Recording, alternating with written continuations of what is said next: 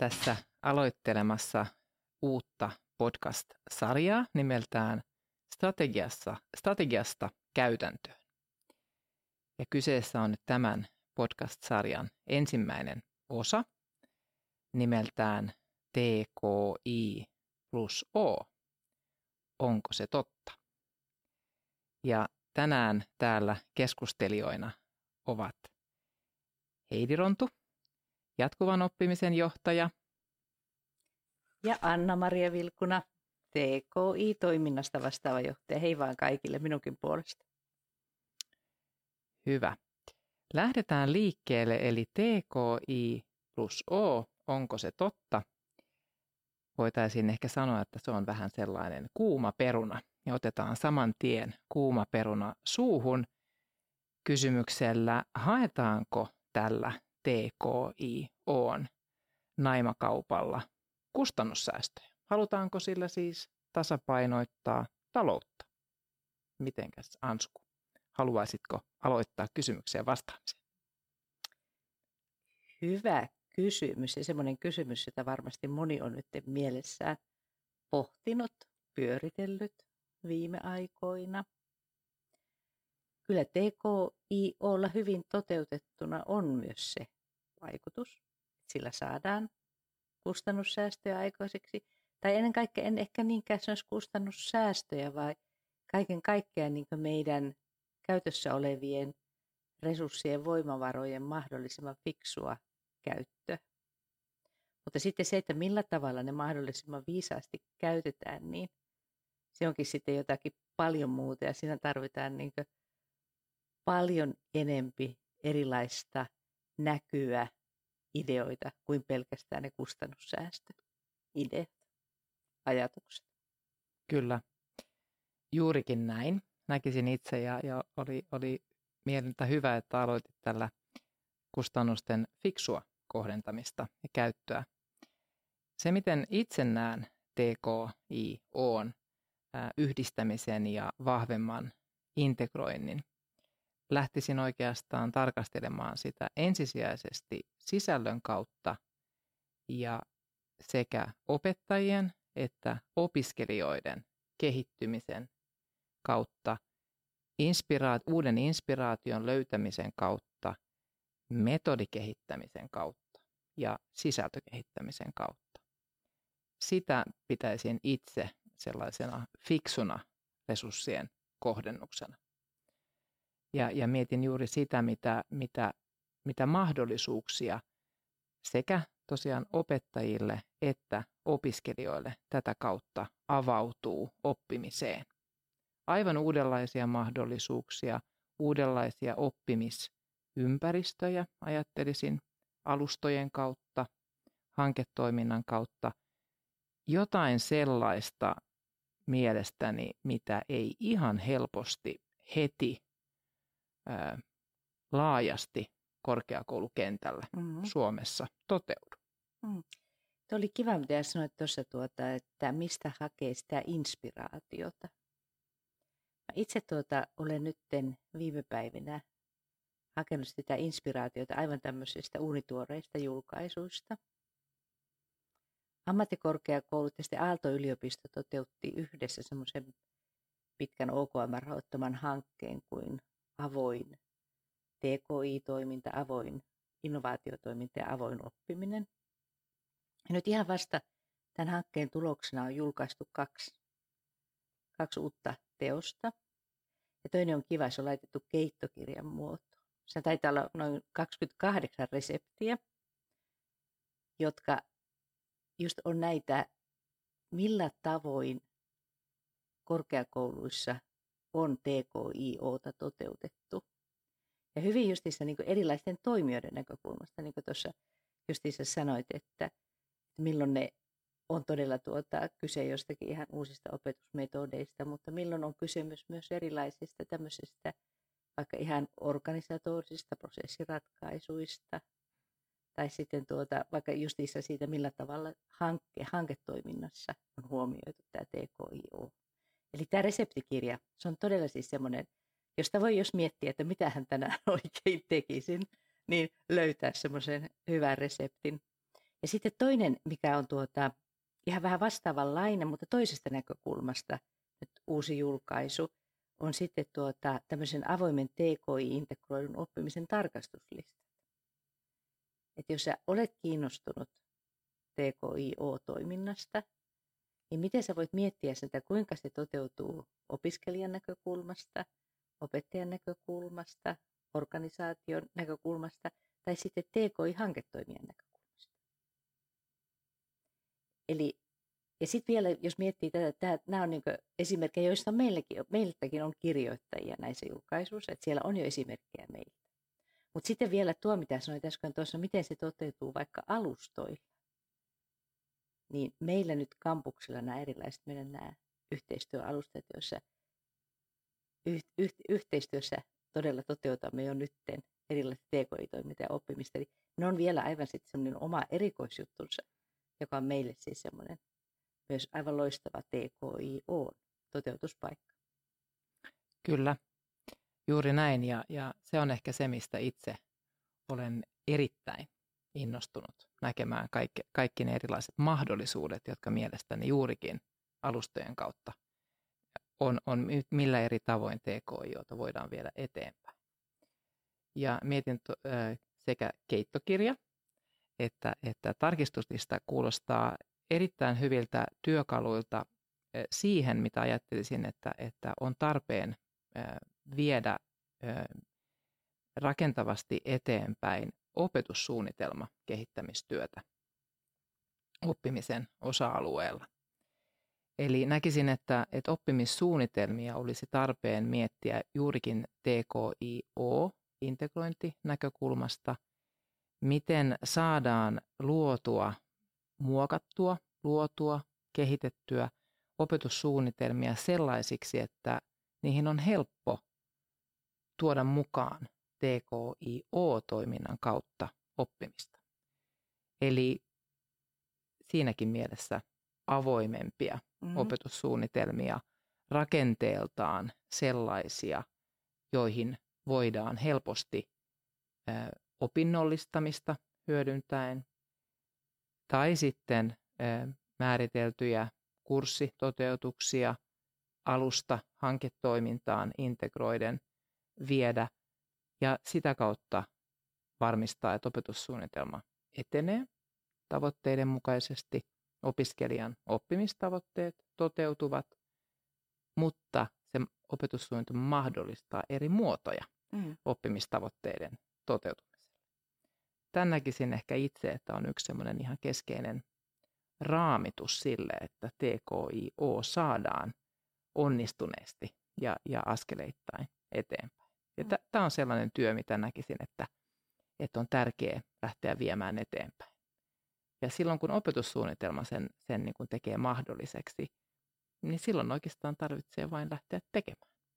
Ja kun meilläkin on jo hyviä esimerkkejä siitä, että opetussuunnitelmia nyt viimeisillä kierroksilla, kun opetussuunnitelmia uudistettiin, niin siellä on jo opetussuunnitelmia, joissa esimerkiksi kolmannen vuosikursiopinnot on täysin suunniteltu niin, että ne on mahdollista Kyllä. integroida esimerkiksi TKI-hankkeisiin.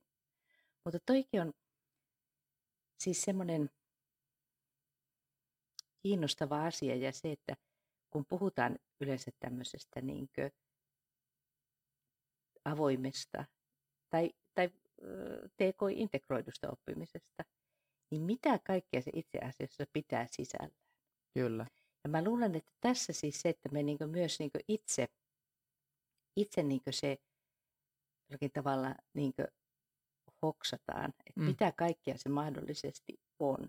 Kyllä. Niin myös ehkä ne meidän nykyiset opetussuunnitelmat niin myös joustavat hyvinkin paljon. Joo, varmasti. Koska, koska mä jotenkin itse näen, että semmoinen perusajatus, mikä kaiken kaikkiaan on tämmöisessä avoimessa tekointegroidussa oppimisessa, on siis se, että se mahdollistaa eri tavoin niin tämmöisen niin yhdessä oppimisen uudella tavalla.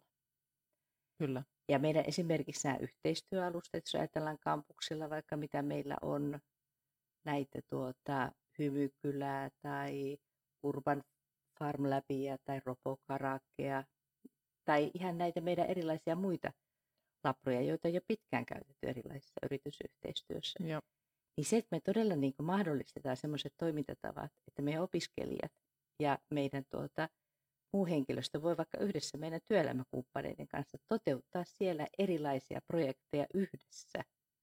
Välttämättä mun mielestä näiden projektien ei tarvitse olla edes mm. meidän tuota, mikä TKI-hankkeeseen sidottuja. Ei, ei. Vaan se, kaiken kaikkiaan se niin ajatus siitä, että se on yhdessä kehittämistä, se on yhdessä niin innovointia. Kyllä. Niin tämäkin varmaan myös, me niin nähdään koko se kirjo, mitä kaikkea tämmöinen tuota, TKI-integroitu oppiminen on. Joo. Ja oppimisympäristöllä on siinä tosi tärkeä rooli. Kyllä. Uuden tyyppisiä oppimisympäristöjä mahdollistetaan ja niin edelleen. Eli ehkä me myös joskus liian niin kapeasti ajatellaan, että se on vain sitä TKI-hankkeeseen integroitua oppimista. Tai sitten myös puhutaan avoimesta oppimisesta, mm. niin se, että meillä on erilaisia oppimateriaaleja avoimesti saatavissa. Ja mehän Metropoliassa ollaan tosi paljon avattu meidän oppimateriaaleja Kyllä. tämmöiseen yhteiseen eikö me juuri, oppimateriaalin kirjastoon. Kyllä, eikö me juuri saatu siitä itse asiassa paljon, paljon hyvää palautetta, että olemme ihan valtakunnallisestikin aivan esimerkillisesti itse asiassa avanneet juurikin Kyllä. oppimateriaalia. Kyllä, ihan Joo. meidän tota, otettiin meidän yhteyttä ja haluttiin tietää, että hei, miten te olette tämän tehneet. Aivan. Että, Joo. että siellä on aika paljon löytyy sieltä avoimen oppimateriaalien Kyllä. kirjastosta Metropoliassa tuotettuja oppimateriaaleja. Kyllä. Niin kaikki tämä tämmöinen avoin, avoin jakaminen, avoin yhdessä oppiminen. Kyllä. Joo, juurikin näin. Ja itse näkisin, että, että nimenomaan avoin yhdessä oppiminen, eri toimijat yhdessä – on, on, on, on mielestäni juuri sitä ainutlaatuisuutta, jota, jota Metropoliassa pystytään toteuttamaan. Ja pystytään toteuttamaan niin kuin oman ymmärrykseni mukaan varsin matalalla kynnyksellä. Ja tämmöisen avoimen yhdessä oppimisen, yhdessä tekemisen kautta näkisin, että, että pystymme myöskin viemään poikkialaisuutta eteenpäin, eli luomaan sellaisia tilanteita, joissa näkisin, että opiskelijamme joka tapauksessa joutuvat sitten toimimaan tai pääsevät toimimaan työelämässä, kun, kun valmistuvat metropoliasta. Ja jos me pystymme tarjoamaan tämän kaltaisen TKIO-integroidun oppimisen kautta näitä mahdollisuuksia jo opintojen aikana, niin, niin silloin meillä on tilanne, jossa, jossa tota, niin, ää, opiskelijat ovat paljon valmiimpia työelämään siinä vaiheessa, kun, kun he sinne sitten astuvat. Ensinnäkin opiskelijat ovat valmiimpia, mutta, mutta sitten ehkä myöskin haluaisin tuoda sen, sen näkökulman esille, että sitä kautta ehkä myöskin voisiko nähdä, että meidän opiskelijamme toimivat myös jonkinlaisina työelämän, jos nyt käyttäisi tämmöistä kliseistä sanaa muutosagentteina, ja, ja tarkoitan tällä sitä, että he myöskin tuovat sitten semmoista vähän uuden tyyppistä, uskoisin, toimintakulttuuria työelämään jossa poikkialainen, monialainen toimijuus on, on niin kuin aika luontaista. Niin, niin, niin sitä myöskin näkisin. Ja, ja sitten yksi, mikä mielestäni on, on hyvin semmoinen kiehtova ja kiinnostava mahdollisuus, mitä, mitä näkisin, että, että alustojen kautta voisimme päästä tekemään, on, on nyt ihan viime aikoina yritys ja muusta, muusta työelämästä herännyt kiinnostus päästä mukaan näihin, tähän, tämän tyyppiseen TKIO-toimintaan jatkuvan oppimisen hengessä, eli myöskin osana henkilöstökoulutusta. Eli sen sijaan, että henkilöstökoulutus olisi esimerkiksi jotain eri, erikseen ostettuja täydennyskursseja tai muita vastaavan tyyppisiä räätälöityjä paketteja, joita, joita tarjotaan ää, työelämän e, yritykselle tai muulle toimijalle, niin he haluavatkin – lähettää heidän henkilöstönsä mukaan tähän yhdessä oppimiseen. Nimenomaan tämän TKIO integroidun mm. oppimisen kautta. Eli he haluavat myöskin, josko voisi sanoa vaikka näin, törmäyttää omia työntekijöitään siihen toimintaan, mitä, mitä meillä kautta on mahdollista. Opiskelijat mm. siellä mukana ja muut toimijat, jotka ovat siinä mukana tämä on niin itselleni semmoinen ihan selkeä viesti, sanoisin työelämästä, siitä tarpeesta, mitä, mitä sielläkin on tunnistettu tämän kaltaisen oppimisen edistämiseksi. edistämiseksi. Joo, toi juuri tuo, että, että mitä tämä mahdollistaa todella tuota opiskelijalle ja opiskelijan rooli olla mukana tuota, todella tämmöisenä niin kehittäjänä ja uuden luojana. Mm. Ja samalla tavalla myös sitten meille niin henkilöstölle tämä, että me saamme olla niin mukana tämmöisessä niin myös oppimassa uutta, kehittämässä uutta, mahdollistamassa uusia toimintatapoja. Ja sitten myös todella tämä, että tuota, mitä vielä todella sitten uudella tavalla voimme tarjota sitten työelämälle. Kyllä. Tätä, tätä koulutusta. Et mä näen, että tässä on niin jotain siis hyvin siis semmoista samankaltaista ajattelua, jos me puhutaan niin jossakin TKI-toiminnassa siitä, että kuinka yhä enemmän ihan niin tutkimus, kehitys, innovaatiohankkeet tapahtuu tämmöisessä niin ekosysteemimäisessä toiminnassa. Kyllä. Niin yhä enemmän myös niin oppiminen. Kyllä. Ja tällä tavalla, niin kuin tuossa kuvasti jatkuva oppiminen, se menee yhä enemmän myös samalla tavalla tällä tavalla. Kyllä. Oppiviin yhteisöihin, joissa tulee myös tämmöisen niin ekosysteemimäisen Kyllä. toiminnan periaatteet. Tuo oli oikein hyvä, Ansku, että nostit tuon ekosysteemimäisen toimintaperiaatteen. Se on, se on juurikin sitä, mitä kohti mielestäni ollaan, ollaan menossa askeleittain. Ja ekosysteemitoiminta tietysti voi vaikuttaa aika sellaiselta hähmäseltä, epämääräiseltä ja, ja, ja siksi myöskin ehkä vähän semmoiselta niin kuin, ää, ei, ei niin helpolta lähestyä, mitä sillä oikeasti tarkoitetaan. Ja tässä miettisin, että, että haluaisin vielä kanssasi pohtia hieman sitä, että miten me johtamisnäkökulmasta voimme tätä edistää, koska se on aika laaja, aika ehkä amebamainen mm-hmm. käsite, koko ekosysteeminen toiminta. Miten sä itse näkisit, miten pystymme sitä johtamisen näkö, näkökulmasta edistämään? Mm. Se varmaan mä näen, että me kuitenkin, vaikka se, mä tunnistan ihan täysin tuo, että se on jotenkin hähmäinen asia, mutta jos ajattelee sitä, ja miten hyvin tuossa kuvasit vaikka se työelämän tarvetta, että millä tavalla nyt nämä meidän tässä ajassa olevat erilaiset niin ilmiöt ja ratkaisua vaativat asiat, miten ne ehkä vaativat niin aivan niin uuden tyyppistä osaamista tai juuri tätä poikkialaista eri toimijoiden niin törmäyttämistä. Ja silloin se tavallaan, jos se paine semmoisen ekosysteemimäiseen toimintaan, niin ihan selvästi tulee myös tuolta meidän ulkoapäin. Että meitä lähestyy meidän erilaiset kumppanit ja heillä on jonkunlainen tarve ja he kaipaavat siihen ratkaisuja. Ja siihen he niin haluavat niin lähteä tekemään sitä kumppanuudessa. Ja mä jotenkin näen, että meidän niin tuota, johtajina niin meidän täytyy niin pystyä jotenkin niin orkestroimaan mahdollistamaan tämmöinen niin kumppanuus, mutta sillä tavalla, että se tapahtuu mm. vastuullisesti. Kyllä. Kyllä. Ja sitä, että me niin ollaan niin kuin, koko ajan niin vahvistamassa sitä, että mikä se meidän yhteinen tavoite on, millä tavalla me varmistetaan sitä, että itse kukin toimijoista saa sitä yhteistyöstä sen, sen kaipaamansa, tarvitsemansa. Kyllä. Ja sitten se kaikki tapahtuu sitten kuitenkin vastuullisesti, eettisesti, juridisesti ja niin edelleen riskittömästi Kyllä. oikein. Että meidän niin pitää luoda niitä semmoisia niin reunaehtoja. Kyllä. Joo. Ja kaikkien tietysti juuri sitten, jos ajattelee, että me, meillä kuitenkin tuota, siis on, keskiössä on siis se kuitenkin se, se oppiminen ja se uuden tiedon luominen ja se uuden tiedon vieminen edelleen kyllä, kyllä. käytäntöön. Kyllä, juuri näin. Ehdottomasti ihan samalla tavalla näen, näen itse sen, sen niin kuin johtamisen näkökulmasta, mikä on olennaista. Olennaista on siis luoda selkeät raamit,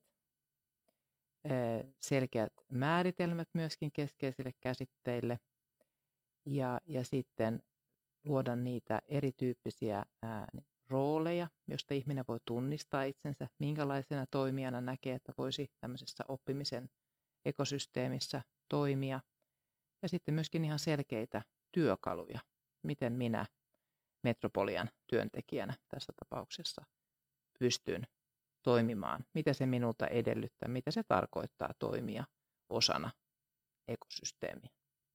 Ja tämä varmasti just, jos vielä tosiaan palasi, että miten tämä niin johtamisen kautta mahdollistaa, niin just mm. kaikki tämmöiset niin uudet roolit ja se kaikki uusi osaaminen, mitä tämmöinen uuden tyyppinen toiminta edellyttää, että siihen todella annetaan sitten mahdollisuus kouluttautua siihen. Siihen Kyllä. annetaan sitä Joo. työkaluja Joo.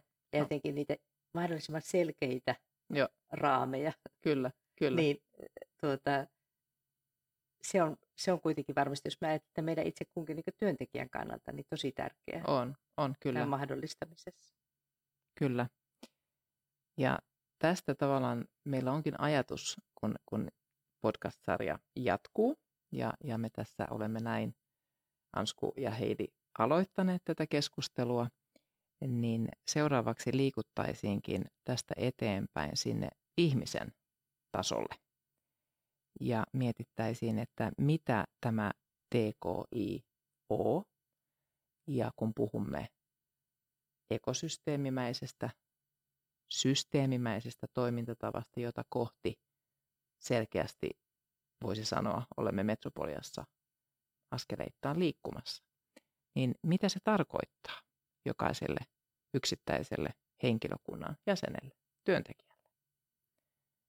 Ja, ja tästä kuulemmekin sitten seuraavassa podcast, sarjan seuraavassa podcast-lähetyksessä henkilöstöjohtaja Mikko Jäkälän ajatuksia. Kiitos kaikille. Kiitoksia.